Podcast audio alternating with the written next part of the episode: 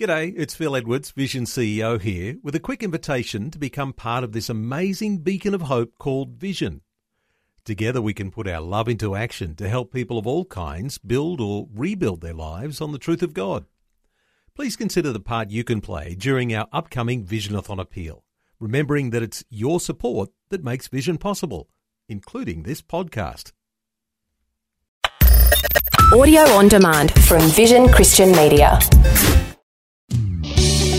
Want to win in life's challenges? To know the will of God and have more passion for Him?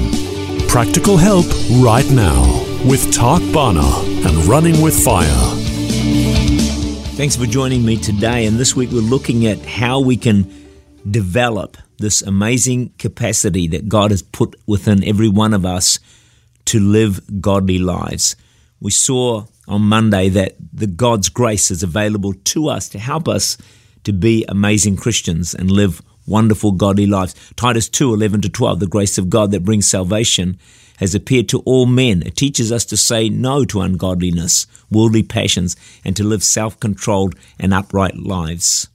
God's grace is available to us. We need to cry out to Him when we face difficulties, when we're struggling to be godly in a situation. Cry out to God and find grace to help in time of need. Hebrews 4:16. Let us then approach the throne of grace with confidence so that we may receive grace and mercy to help us in time of need.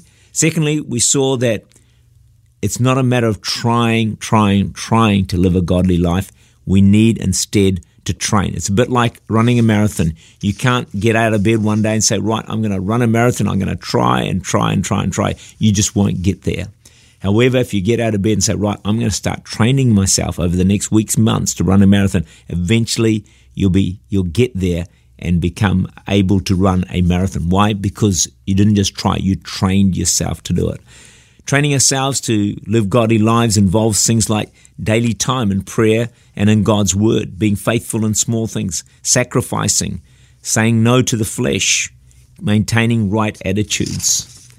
Sometimes it's good to think of athletes and the incredible sacrifices they make. Imagine a swimmer preparing for the Olympic Games and getting out of bed 5 a.m. every morning to practice for hours before they then go to work. Think of the sacrifices of time they make, the sleep that they miss out on, the social life that they can't enjoy, the entertainment they go without, the junk food that they can't eat, all the money they have to spend on achieving what they are after as an athlete. And all of this, what? For a corruptible crown. We have to make sacrifices just like athletes do, but not for a corruptible crown, an incorruptible one. Sacrifice clearly is not a popular word today. If I got up and told the church next Sunday I'm preaching on sacrifice morning and night, I don't think anyone would come, or very few would come. But let's not forget that the church was built on the greatest sacrifice of all when Jesus, the Son of God, died upon a cross for you and me. The third thing in developing and living a life of godliness is we have to go through trials and chastening. Godliness is simply about being like God. And He has some strategies to help us to reach that goal.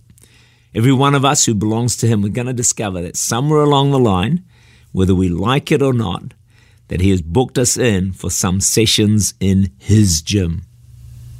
Hebrews 12, 5 to 6. And you have forgotten the exhortation which speaks to you as sons. My son, do not despise the chastening of the Lord, nor be discouraged when you are, when you are rebuked by him. For whom the Lord loves, he chastens. That's hard to get your head around, isn't it? And he scourges every son whom he receives. They're pretty tough verses. But basically, God's saying, hey, look, I'll let you go through some tough stuff because I love you and I'm wanting to develop the incredible potential that's within you to be an amazing Christian and live a very, very godly life. And even though we know God disciplines us because he loves us so much and we know it's for our good, nevertheless, discipline still feels like discipline. Chastening still feels like chastening. And to make matters worse, we have to respond right to the chastening and the discipline if it's going to be of any benefit to us. Sometimes I think to myself, okay, you're going through this trial, you're going through this hassle, you're going through this hardship, you're going to go through it anyway. At least come out with some good. And the way to do that is you've got to go through with the right attitude. The worst thing is to go through chastening and discipline with a bad attitude and you come out no better. In fact, you may even come out worse. What a waste of a good trial. What a waste of good chastening. Let's determine to make the most of it because a wrong attitude is not going to put that chastening away. It's not going to cause it to disappear. It's going to stay there. You still got to go through it. So we need to be careful that we do not despise the discipline of the Lord. What we need to do is ask God for His wisdom. Ask Him what is He wanting to deal with in our lives. He's up to something. He wants to make you more Christ-like in some areas. So ask Him, God, what is it you're trying to develop? Long suffering, patience, love, kindness, self-control, whatever it might be. And that way, God can use the chastening and the discipline for our good.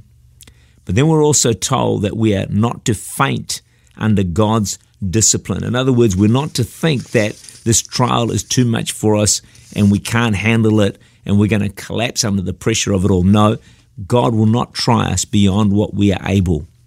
So we need to be careful that we don't just surrender, give up, and quit in the midst of our difficulty, chastening, or discipline that's taking place.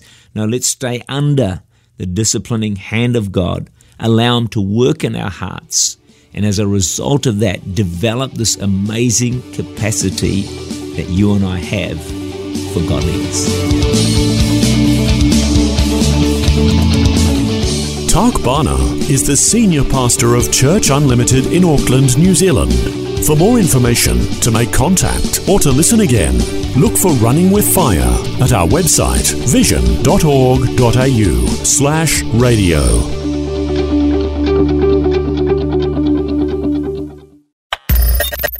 Thanks for taking time to listen to this audio on demand from Vision Christian Media. To find out more about us, go to vision.org.au.